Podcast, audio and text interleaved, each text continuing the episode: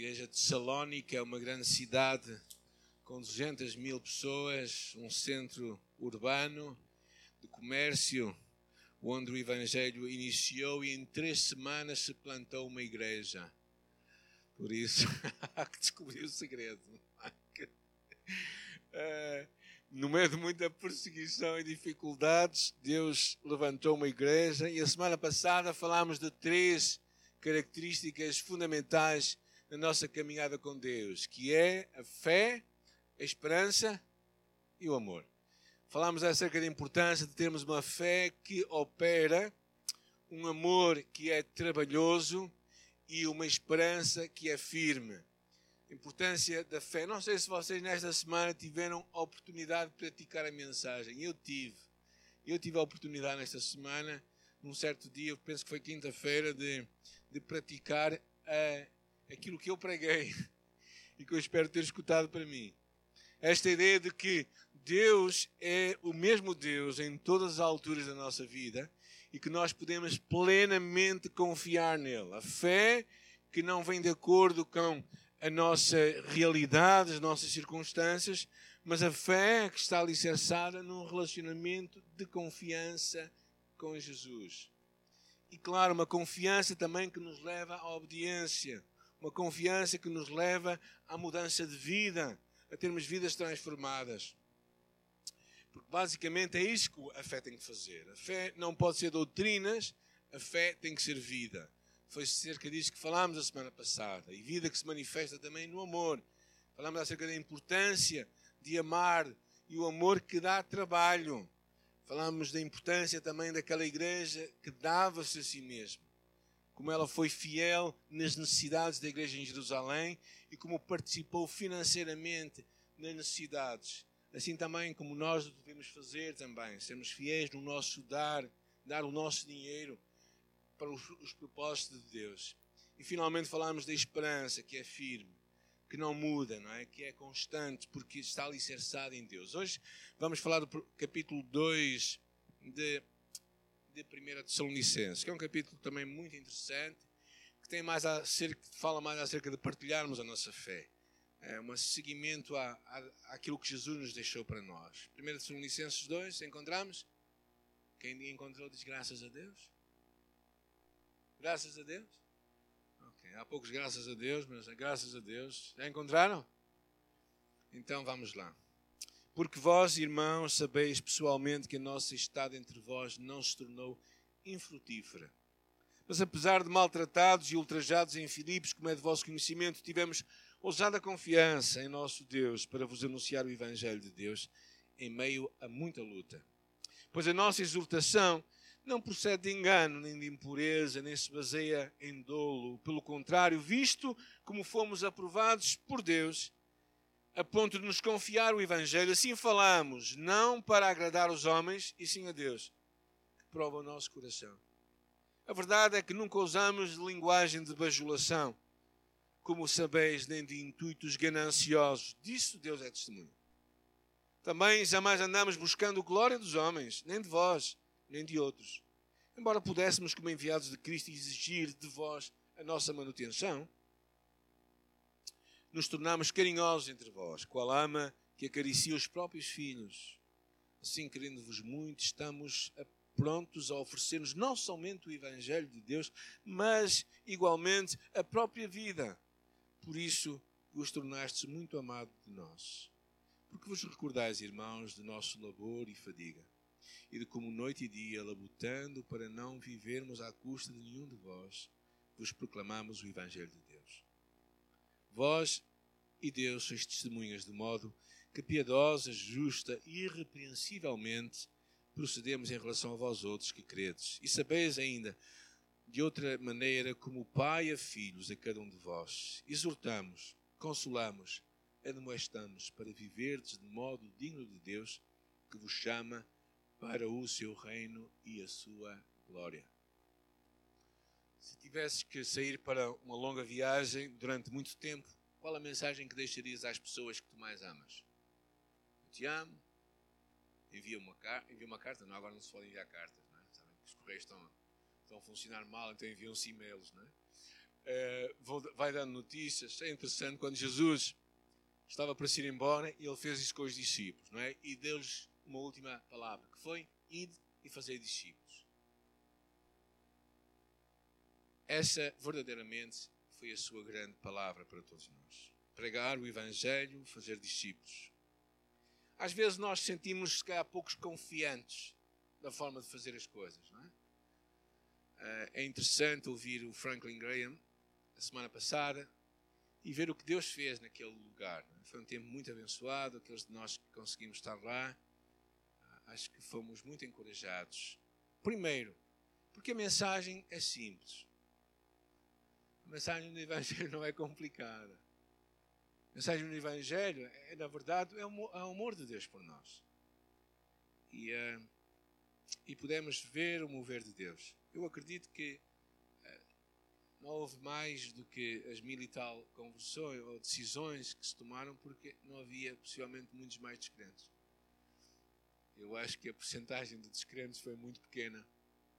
Daí que, daí que realmente houve pouca gente que se converteu. Pouca relativamente ao auditório de 27 mil pessoas durante os dois dias que estiveram lá. Mas foi o mover de Deus e nós louvamos a Deus por isso. Mas o Evangelho é simples. É, e foi isso que Jesus nos deixou. Mas às vezes nós temos talvez medo. O apóstolo Paulo fala um bocadinho aqui do seu coração. É sobre isso que nós vamos falar. Como falar de Cristo aos outros. Como partilhar. Qual a mensagem que devemos partilhar. Encontramos um pouco do coração do apóstolo Paulo de uma forma incrível neste capítulo. William Wilberforce foi um, um dos homens que lutou contra a escravidão por décadas. Durante vários anos lutou para que a escravatura terminasse. E nas Índias Ocidentais, onde ele estava naquela altura, conseguiu que fosse abolida a escravatura. Então foi decretado que num certo dia, num certo dia, o anúncio da liberdade viria para todos os escravos.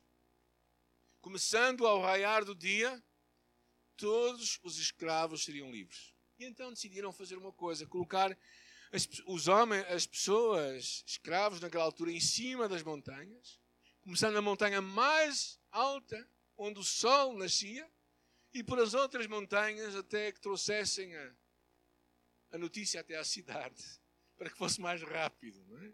porque seria no nascer do dia. E assim foi mal, o dia nasceu, o primeiro homem que viu o espontar do sol disse: Liberdade, liberdade! E a mensagem foi passando até que chegou à cidade. Tu e eu somos arautos de liberdade, da mensagem de Cristo, não é? Tu e eu somos daquelas pessoas que devemos anunciar a liberdade que Deus traz para o homem. E é essa basicamente o desafio do apóstolo Paulo. É isso que ele se propunha. E encontramos algumas, algumas áreas que eu acho muito interessante. Nesta primeira parte que nós acabamos de ler, fala muito da paixão que estava no seu coração, aquilo que estava a arder na sua vida aquilo que estava a, a, a trazer-lhe, a fazê-lo incomodado. E a primeira coisa que ele diz, é, e ele fala no versículo 1, a nossa estada entre vós não foi infrutífera. Ou seja, houve frutos, houve resultados. E ele fala porquê. E algumas coisas que ele fala, a primeira coisa que ele repete, versículo 2, ele fala acerca da ousadia que ele tinha e da sua sinceridade encontramos o apóstolo Paulo como uma pessoa ousada, ou seja, uma pessoa que falava com coragem. Deus de uma forma ousada, com coragem e também de uma forma sincera. Ou seja, ele não esteve a enganar, a fingir de conta. Não teve, não teve a levar uma mensagem que ele não acreditava. Mas também, ao comunicar, ele comunicava com ousadia, ou seja, com confiança com a certeza de que aquela era uma mensagem que tinha de ser comunicada. Se tu não acreditas que a mensagem do Evangelho é a única que vai salvar pessoas, tu não vais comunicá-la. Se tu achas que toda a gente vai ser salva no final de contas, para que é que vais falar de Jesus? Se tu achas que inferno não existe, para que é que te vais preocupar em levar pessoas para o céu? A verdade é que, é que a urgência vem a ousadia vem por este incômodo de nós entendermos que só a mensagem pode trazer salvação às pessoas. Encontramos isso claramente, ele fala ousada confiança para vos anunciar o Evangelho no meio de lutas. Ou seja, o apóstolo Paulo estava a passar grandes dificuldades, estava a passar lutas profundas. Mas mesmo assim ele decide avançar. Versículo 5 também fala da sua sinceridade. Ele diz: A verdade é que nunca usamos linguagem de bajulação, de engano. Ou seja, ele nunca procurou também persuadir as pessoas. Se vocês querem converter alguém, vocês convertem, mas ela não vai ficar convertida a Cristo. Talvez fique convertida a vocês, aos vossos argumentos, à vossa capacidade de falar, mas a verdade é que o Evangelho é o poder de Deus para salvar. Ou seja, tem que ser o Espírito Santo a, a falar ao profundo das pessoas. Mas tu e eu temos que perceber a urgência dessa mensagem. Porquê? Porque se tu e eu não percebermos, se tu e eu não guardarmos junto do nosso coração, se tu e eu não amarmos verdadeiramente, então nós não vamos levá-la longe.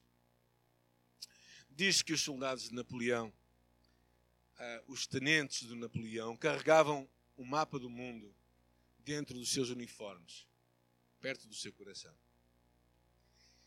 E aquilo acontecia como um lembrete do seu objetivo que eles tinham, como soldados, tenentes de Napoleão, que era conquistar o mundo. Eu pergunto-me, eles estavam dispostos a lutar, a sofrer, a morrer pela visão de um mundo sujeito às baionetas e aos canhões de Napoleão. Quanto é que nós estamos dispostos a pagar? Qual a nossa visão? Para que a mensagem de Jesus chegue mais longe. Até onde estamos dispostos a deixar que esta paixão arde em nosso coração? A segunda coisa que o apóstolo Paulo nos deixa, que eu acho muito interessante, versículo 4, é tornarmos Deus a nossa primeira audiência. Ele diz, ele fala aqui, uh, Assim falamos não para agradar a homens, e sim a Deus que prova o nosso coração. Encontramos claramente esta, esta convicção do apóstolo Paulo que a sua grande preocupação não era agradar homens. Ele não estava muito preocupado em ter um, uma igreja que fosse muito apelativa às pessoas, ou que pudesse falar a linguagem das multidões. A sua grande preocupação não era ter uma audiência que batesse as palmas a sua grande preocupação não é que as pessoas dissessem que ele era um bom comunicador. A sua grande preocupação era que Deus o visse e ficasse agradado dele. O seu foco era claramente agradar a Deus. E ele diz: Deus que prova o nosso coração. Por isso, mais do que as palavras do apóstolo Paulo, ele se colocava como um mensageiro, uma vida. Eu acho que isto é muito interessante porque ele, ele em Gálatas também fala disto, porque se persuade eu agora a, a, homens ou a Deus, ou procura agradar a homens, se eu estivesse ainda agradando aos homens, não seria servo de Cristo. Na verdade, o que o apóstolo Paulo estava a dizer é que ele era servo de Cristo e não servo dos homens. Então a sua preocupação era agradar a, a Cristo. E a segunda coisa que ele claramente mostra era a ideia de ele não buscar a glória dos homens. Ele diz: também jamais andando buscando glória de homens, nem de vós, nem de outros.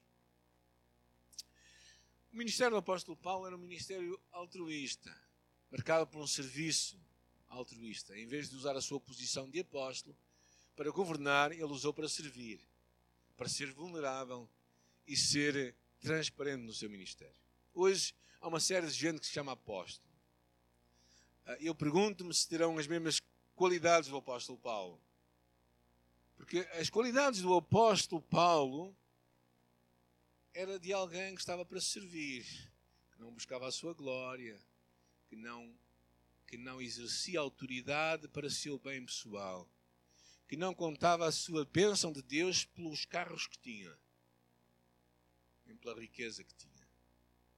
O apóstolo Paulo mesmo disse: Eu podia exercer e eu tinha direito a receber de vocês o sustento para a minha vida, mas nunca vos obriguei a dar.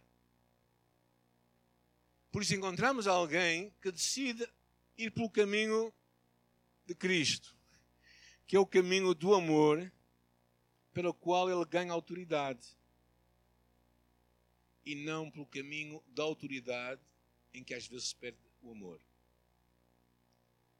que isto foi realmente a grande proposta do apóstolo Paulo, como apóstolo também. Ele não buscava títulos, posições, não procurava ser reconhecido, não procurava que o seu nome se levantasse, mas procurava que as pessoas vissem nele Cristo. Já visitaram a Sagrada Família em Barcelona? Quem já visitou? Okay. Querem visitar outra vez? Eu quero. Dizem que em 2026, pelas previsões de Gaudi, aquela obra teria terminada. Aquela obra começou há mais de 100 anos. É uma coisa arrepiante, gente. A beleza daquela obra. Arrepiante a visão de um homem de Deus. Que eu acho que Gaudi era. Um homem que tinha uma visão para honrar a Deus. Para que a glória de Deus fosse manifesta naquele lugar. Quando nós vemos a obra de um artista, nós, claro, não percebemos que por trás daquela obra quem é que está? Um artista.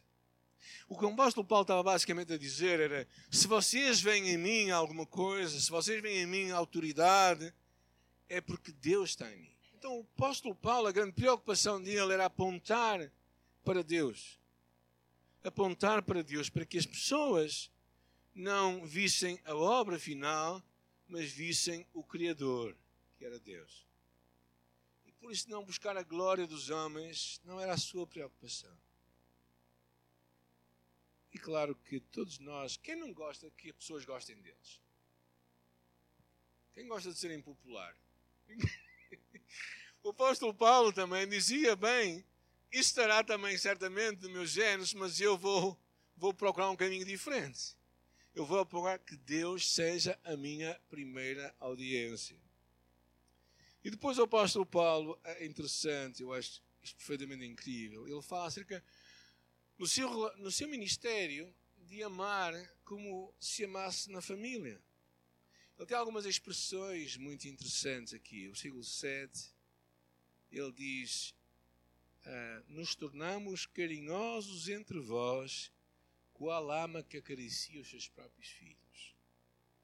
Versículo 8 diz: Estando, querendo-vos muito, estando pronto a oferecer-nos não somente o Evangelho, mas a nossa própria vida. Vocês conhecem este apóstolo Paulo? É que às vezes as pessoas falar de Paulo como se ele fosse uma pessoa insensível, dura. Mas não é isto que está aqui a dizer, para não? Ou será que eu estou a ler outro, outro Evangelho? Parece que não está aqui. Na minha Bíblia está, na vossa também está? Então estamos a ler a mesma coisa. Porque encontramos o apóstolo Paulo, que ainda que tendo autoridade, mostra claramente o seu coração. Ele diz, querendo oferecermos a vós não somente o Evangelho, mas a nossa própria vida, que vos tornastes muito amados de nós. Versículo 11. E sabeis ainda que que maneira como pais a seus filhos, a cada um de vós. Encontramos um homem com muita autoridade, mas um homem que abre o seu coração e diz assim: Vocês são como que o meu amor por vós é como que uma ama pelos seus filhos. E eu acho interessante. O apóstolo Paulo uh, mostra o seu coração. As pessoas eram a razão do ministério de Paulo. E por isso Paulo as tinha como uma forma afetuosa, amorosa. As pessoas não eram joguetes na mão de Paulo, as pessoas eram objetos de amor. Eu acho que isto é muito interessante. Ou seja, a liderança manifesta-se por um amor e um interesse na vida das pessoas. As pessoas existem não para cumprir os nossos propósitos, mas para cumprir os propósitos de Deus. O apóstolo Paulo dá aqui uma dimensão incrível. Ele também fala de outra coisa que eu acho muito bonito, que é autenticidade. Ah, e ele fala que o ministério que ele fez foi no meio de muitas lutas e sofrimento. Às vezes nós vemos o sofrimento e as lutas só como ataques de Satanás. Mas por vezes, mesmo sendo, são propósitos de Deus para nós. Quem gosta de sofrer aqui? Ninguém. Ninguém, naturalmente. Mas quantas vezes é no sofrimento que tu e eu encontramos as lições maiores que Deus tem para nós? Eu, eu esta semana estava a ver uma reportagem sobre a vida de uma mulher, uma jovem mulher, raptada e usada como escrava sexual por Daesh. Eu não consigo imaginar o sofrimento daquela mulher. Quatro anos, prisioneira. Ela fala como tentou se matar algumas vezes, no princípio.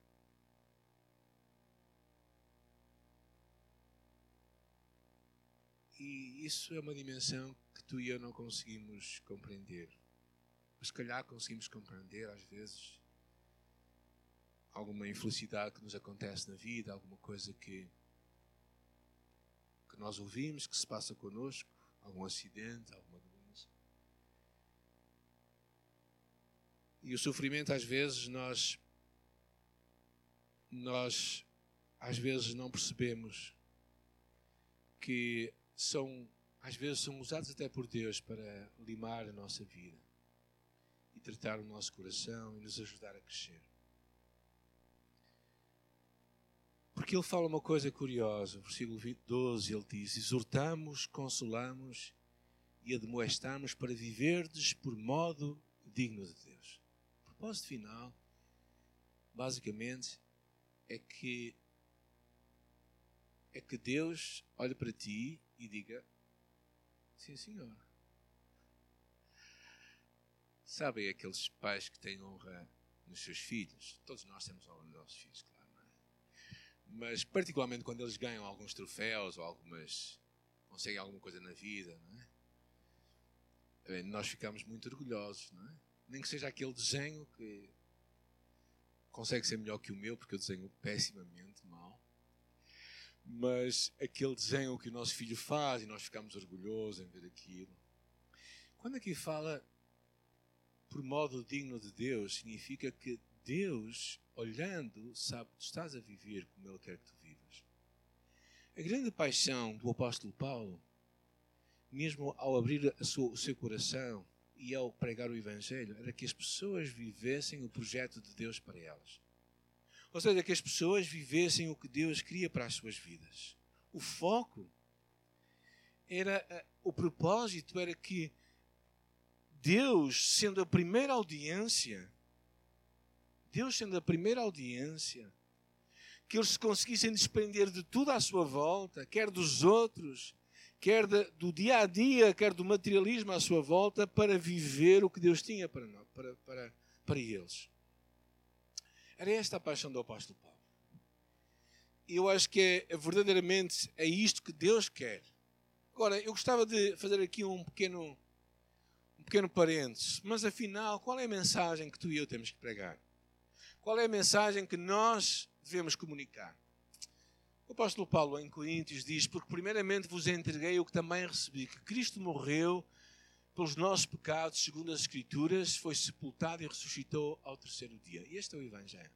O Evangelho é tão somente isto: é, é tu dizeres a outra pessoa que Cristo viveu, morreu e ressuscitou ao terceiro dia. Ele está vivo e ele ama as pessoas. Isto é o Evangelho. Consegues dizer? Queres escrever agora? Não vale a pena.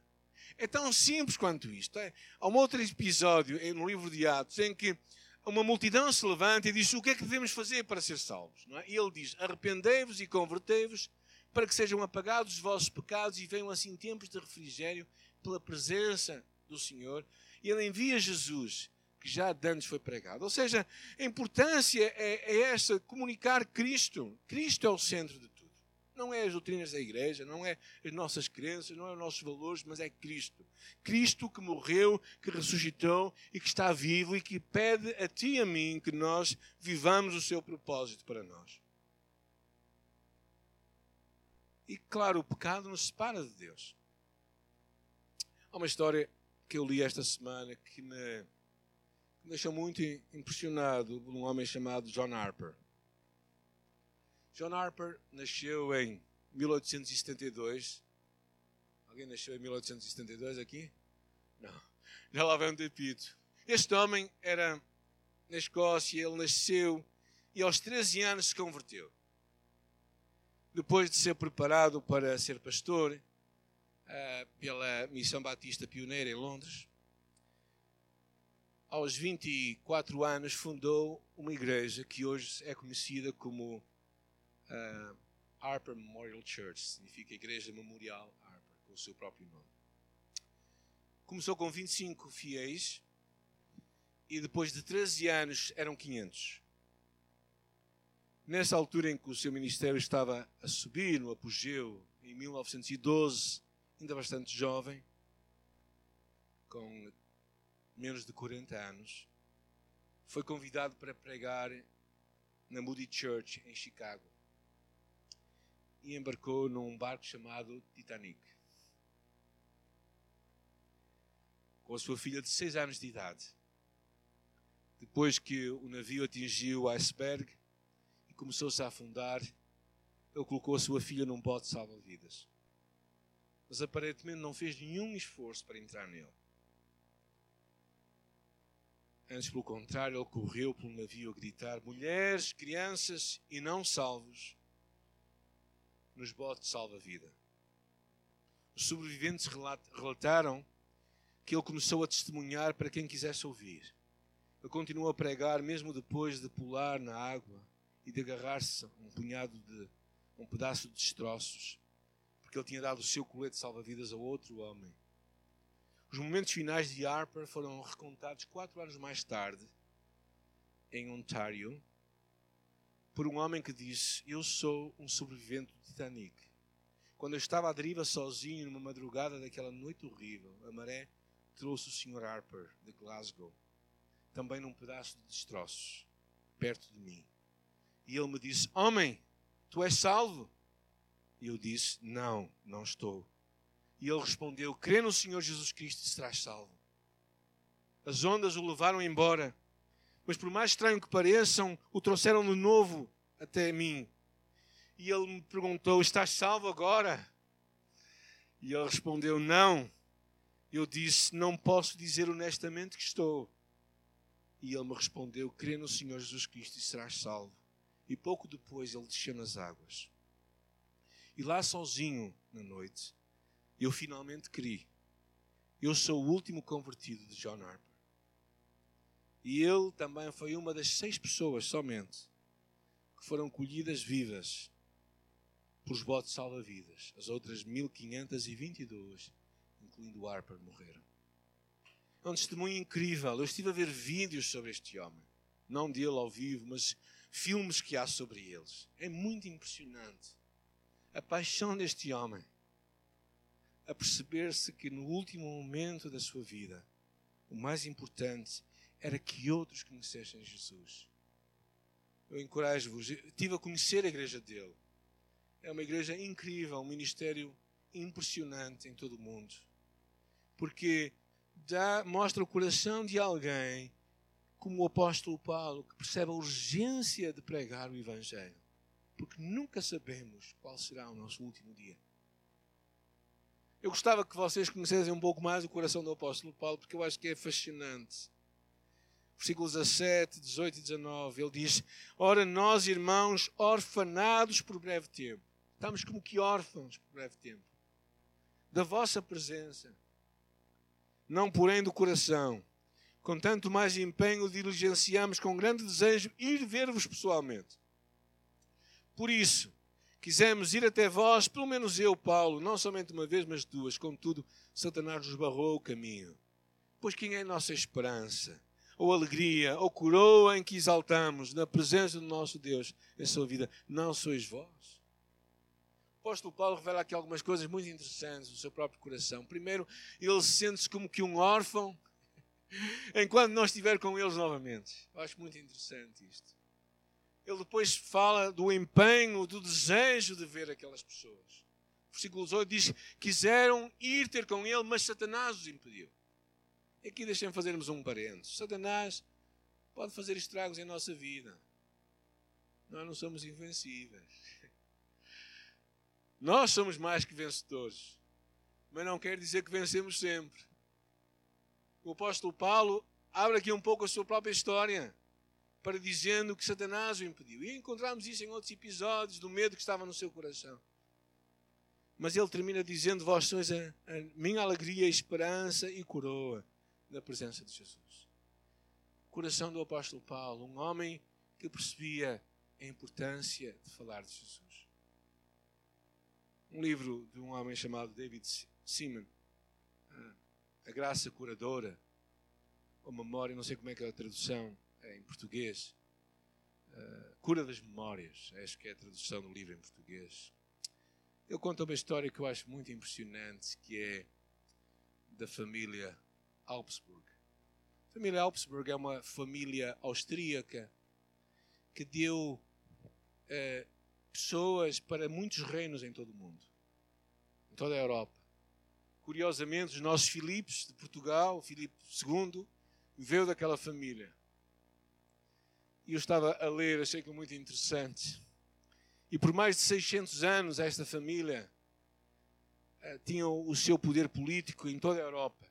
O imperador Franz Joseph da Áustria, que morreu em 1916, foi se calhar o último dos funerais imperiais extravagantes que aquela família fez. Uma procissão de dignatários e personalidades elegantes, vestidas, escultavam o caixão, envolto naquelas cores imperiais pretas e douradas.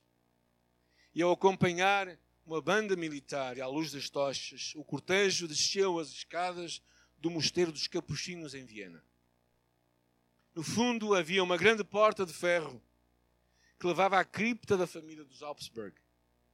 Atrás da porta estava o cardeal arcebispo de Viena o oficial da cerimónia seguiu o que tinha sido estabelecido séculos antes. E este homem dizia: Abra! E o cardeal dizia: Quem vem lá? E ele respondeu: Nós carregamos os restos da Sua Majestade Imperial e Apostólica Franz Joseph I, pela graça de Deus, Imperador da Áustria, Rei da Hungria, Defensor da Fé, Príncipe da Boêmia, Grande Duque da Lombardia, Venezia e continuou todos aqueles títulos. Cerca de 37 títulos que aquele imperador tinha.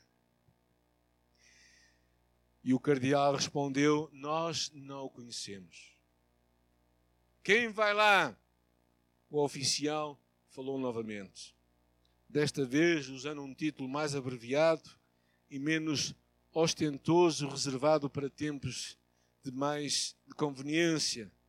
Mas a resposta veio: Nós não o conhecemos, respondeu novamente.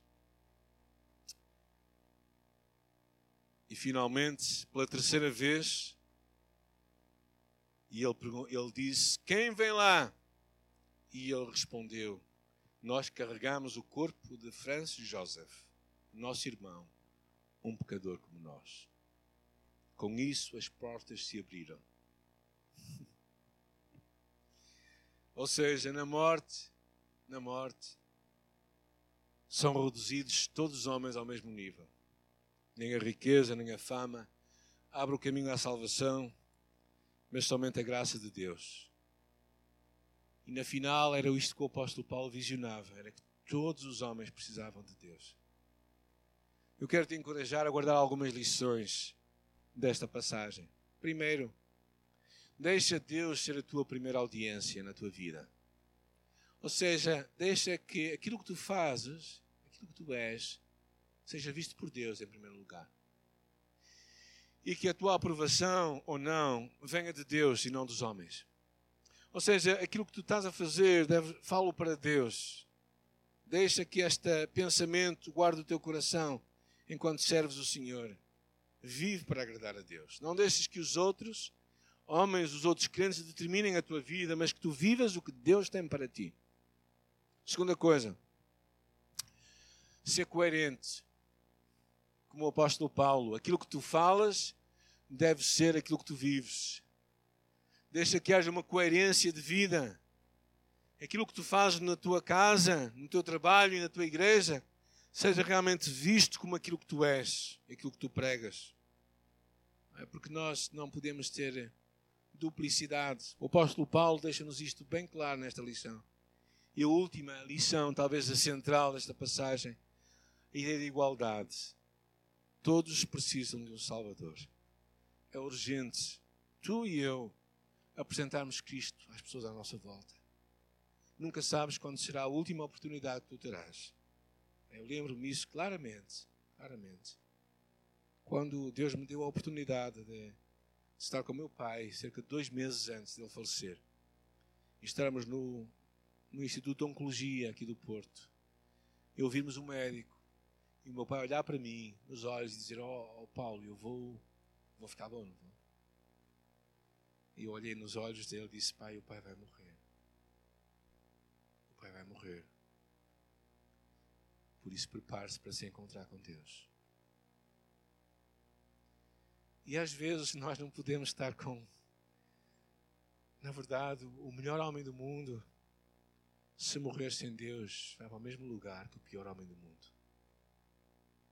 Porque aos olhos de Deus não há grandes pecadores e pequenos pecadores.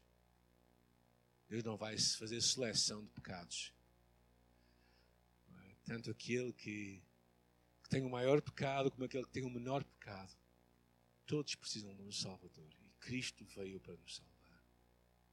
Tu nesta semana vais ter oportunidades, eu vou ter oportunidades de partilhar a minha fé com alguém, de abrir o meu coração e mostrar Cristo às pessoas à minha volta. Eu espero que tu não percas essa oportunidade, espero que eu não perca essa oportunidade, porque se calhar, se eu a perder, posso não voltar a tê-la. É? Alguns conhecem a história daquele homem que estava à frente da minha casa, lá num carro, todos os dias ele punha a funcionar às oito da noite, eu achava aquilo um pouco estranho. Até que, de uma dada altura, decidi entabular conversa com ele. E depois descobri que ele tinha uma doença, os seus membros ficavam frios, então ele ligava o carro para ter aquecimento. E como vivia sozinho em sua casa, preferia ao sair do café ficar ali mais um tempo, ouvir música, do que ir para casa, sozinho. E eu, depois de umas semanas, eu falei com ele, ele contou-me isso, eu disse amanhã eu vou falar com ele de Jesus. Mas ele nunca mais voltou a aparecer lá. Mais certo é que ele partiu e eu perdi a oportunidade. E Deus nos dá oportunidades. O apóstolo Paulo tinha isto no seu coração. Que nós temos uma mensagem para levar e nós, mensageiros, temos que ser aprovados que este era o que o apóstolo Paulo procurava comunicar. Tem que haver uma coerência entre a, mensagem que tu levas e o mensageiro que tu és. Não podes levar uma mensagem de boas novas quando tu és, tu pessoa, és portador de más novas.